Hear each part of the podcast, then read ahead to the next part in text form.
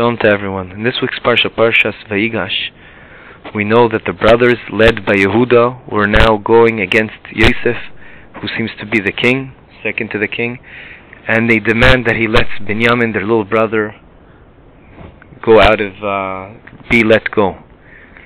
And it reached the climax that Yosef couldn't control himself anymore, and he wa- and he revealed, him- revealed himself. The the pasuk states the following: Now Yosef could not restrain himself in the presence of all who stood before him, so he called out, "Remove everyone from before me." Thus, no one remained with him when Yosef made himself known to his, to his brothers.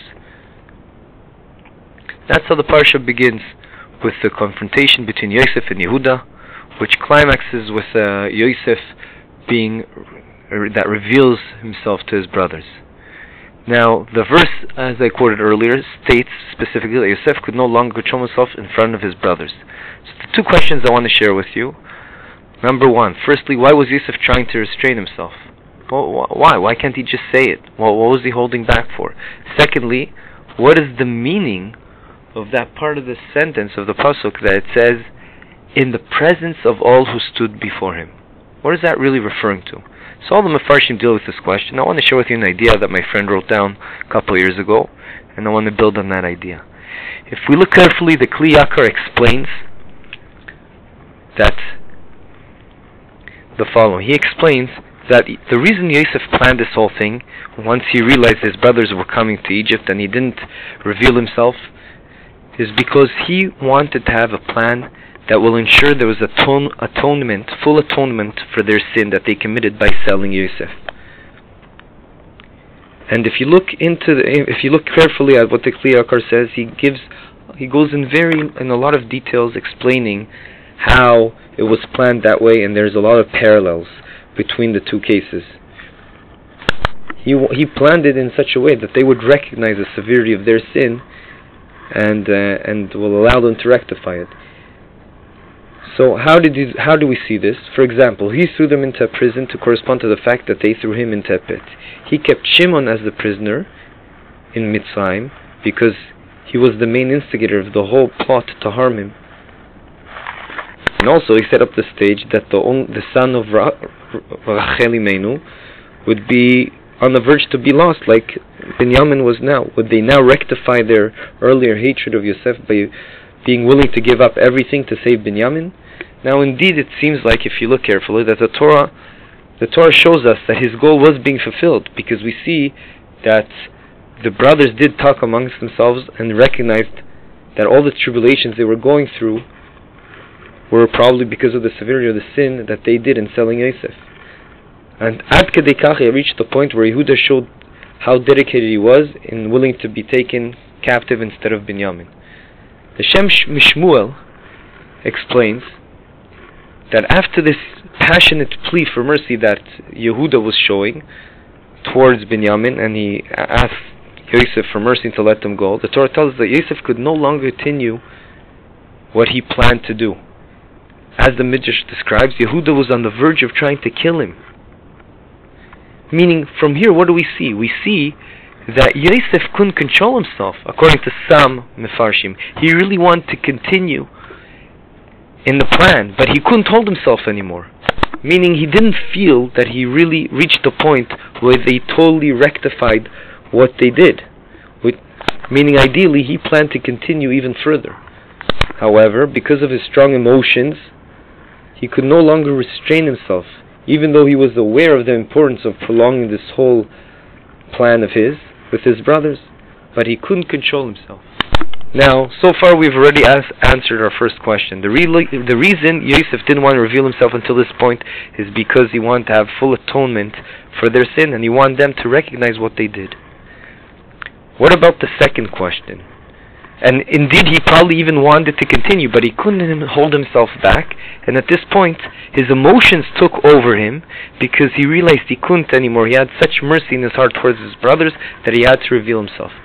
But yet, and this is the Moedik that I want to share with you. Yet, it's a fascinating idea over here. He had such self-control that despite the fact that right now he was feeling, I can't, I can't anymore, it's my brothers, I care for them, I want to say already who I am, even though maybe he should have waited a bit more, but he, he realized he couldn't, but yet still, he was able, he was able to hold himself back and ensure that he does not embarrass them and ask all the Egyptians to go out of the room. And that's exactly the, what it means when he said, in the presence of all who stood before him. Now, if you think about it, it means that Yosef, despite the fact that his emotional situation was really extreme, and kedekach that it didn't allow him to continue his original plan, yet he had enough frame of mind, he was able to to think and stop himself and think, wait a second, I can't do it yet, I have to send out the people because he had such sensitivity to the brothers and you see that he didn't allow his emotions to take the best of him to a certain degree. Obviously, th- this was a characteristic about Yosef that he worked on himself and was able to get to such a high level of self control to avoid irrational revealing himself too early. He was he always was thinking before he acted. And that's what big people do. They never act. They're they're not just reacting to something, but they think they have control and that is so true in our lives in so many aspects in all the relationships we're part of. A person always needs to think especially when one's upset. But in all the emotions, it's also not being upset, just being happy, but you still have to think, or else you regret what you do. Big tzaddikim, big people, that's what they do. They always think, they never act on impulse.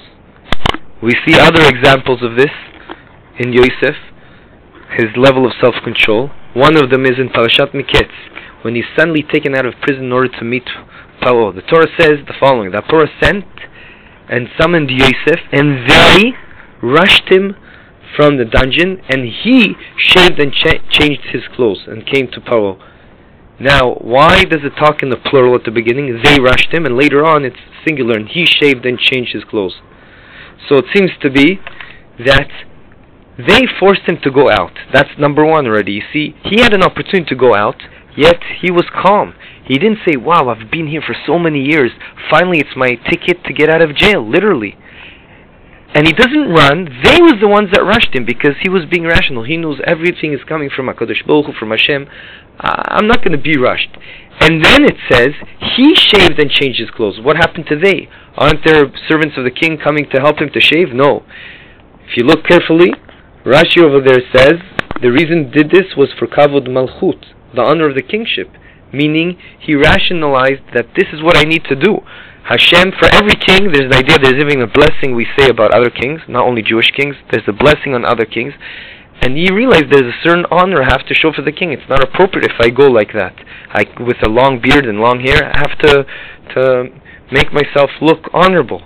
So you see, he was always a step ahead of the game, thinking, rational way of thinking, no matter, despite the situation. Without getting into details, the same is true with when Patof, uh, when with Eshet Potiphar's wife, that also she tried to seduce him, and yet he was being strong. And the way I learned the parsha over there, it could have been that he wasn't even strong enough, but he was thinking, and he thought of his father, and that helped him. It helped ensure that he doesn't go ahead, and he stopped himself from being seduced by her. Now we have already reached the eight minute mark, and I didn't even say a short story. So I just want to tell you that it's very interesting to see that that we see that Yosef excelled in this thing. Not he wasn't acting on impulse. He always was thinking every, everything through, despite the situation. Whereas on a certain level, and this is not me, it's Mefarshim, but on a certain level, you see that Reuven, the other brother, one of the brothers, before their father Yaakov Avinu passed away, he said that on a certain level he was acting a bit too much on impulse, and we saw that coming into fruition by him switching the bed of his parents, his father's bed. And at a certain level, on his level, Reuven was such all the shivtei the shvatim are on very high level. On their level, then that that that was a, a sin. And some want to say that perhaps this is the reason that later on we see that uh, the Bechor, from a certain perspective, was moved from Reuven to Yosef, meaning the double portion that really a Bechor usually receives, now let's move over to Yosef. The Gemara talks about this because now Yosef turned into two. There was instead of Yosef, there was two sons, and both of them were part of the inheritance. Ephraim and Menashe. That means his one part got split into two, and that's what usually happens with a bechor. You add another piece, and and the bechor gets double. Perhaps this is one of the factors that it was switched from Reuven to Yosef. Two short stories, or really, Maise Shehaya I want to share with you. I've developed this idea of self-control, which everyone on their level, of course, needs to work on. Is the following. Story number one was a famous thing several years ago when Rabbanit Kanievsky passed away. I don't remember which holiday it was. It was Chol I'm not sure if it was Sukkot or Pesach. But Reb Chaim Kanievsky found out about it, and he held himself, held himself, because there's an inyan not to be betzal, not to be in pain in Chol He held himself back, not showing any emotions. Obviously, this person was with him for so many years, and he was so connected to her on so many levels. And the second, I think it was Shabbos by then, or uh, Shabbos was out and it was regular day of Chol, he started bursting into tears. Meaning, you can understand what level Reb Chaim Kanievsky is that he had control on his emotions and didn't allow himself to cry until it was Motzei Chag or Motzei Shabbos. As well, there's another famous famous story that was brought down, which is about of Simcha Zissel Broide Zatzal. He was Rosh Yeshiva of Chevron. It was one day on a, a very snowy winter day. He was suddenly he opened the door of the yeshiva to go outside, and he was suddenly struck by a huge snowball that was thrown by some yeshiva bachor. Of course, with no intent to hit his Rosh Yeshiva, now, most people would immediately turn to see who it was and say something, but he had such self control that he, he did not even turn his head and just continued. That's it. And continued and didn't even look. Meaning that was his split second reaction because he realized that the boy did not intentionally do anything wrong. The same true was with of Steinman, which a week ago was his yahrzeit, first yahrzeit, and as you know, I was very close with him and I remember my my Rebbe who went to Harav Arnon who went to his uh, shiurim every day before davening in the morning, very early. And one time, he he was he couldn't get into the room, and there was a kid over there, and and the kid locked someone out, and Rav Steinman knocked on the door, and it says uh, uh, to open, to open. And so, and they asked him who is it. He says it's uh, Rav Steinman. He goes, yeah, sure, sure, sure. You're pretending to be the the Rebbe, the Rosh Yeshiva. At the end, they opened and he, he uh, Steinman didn't even want to see who it was. He closed his eyes and he says, everyone please come in, come in. He didn't even want to see because there's no point. Obviously, that was not intentionally done for him. Yiratzon will take this idea of self-control and work on it, each on their own level, but it can really enhance and upgrade our life and be marbek vod shamaim Good Shabbos.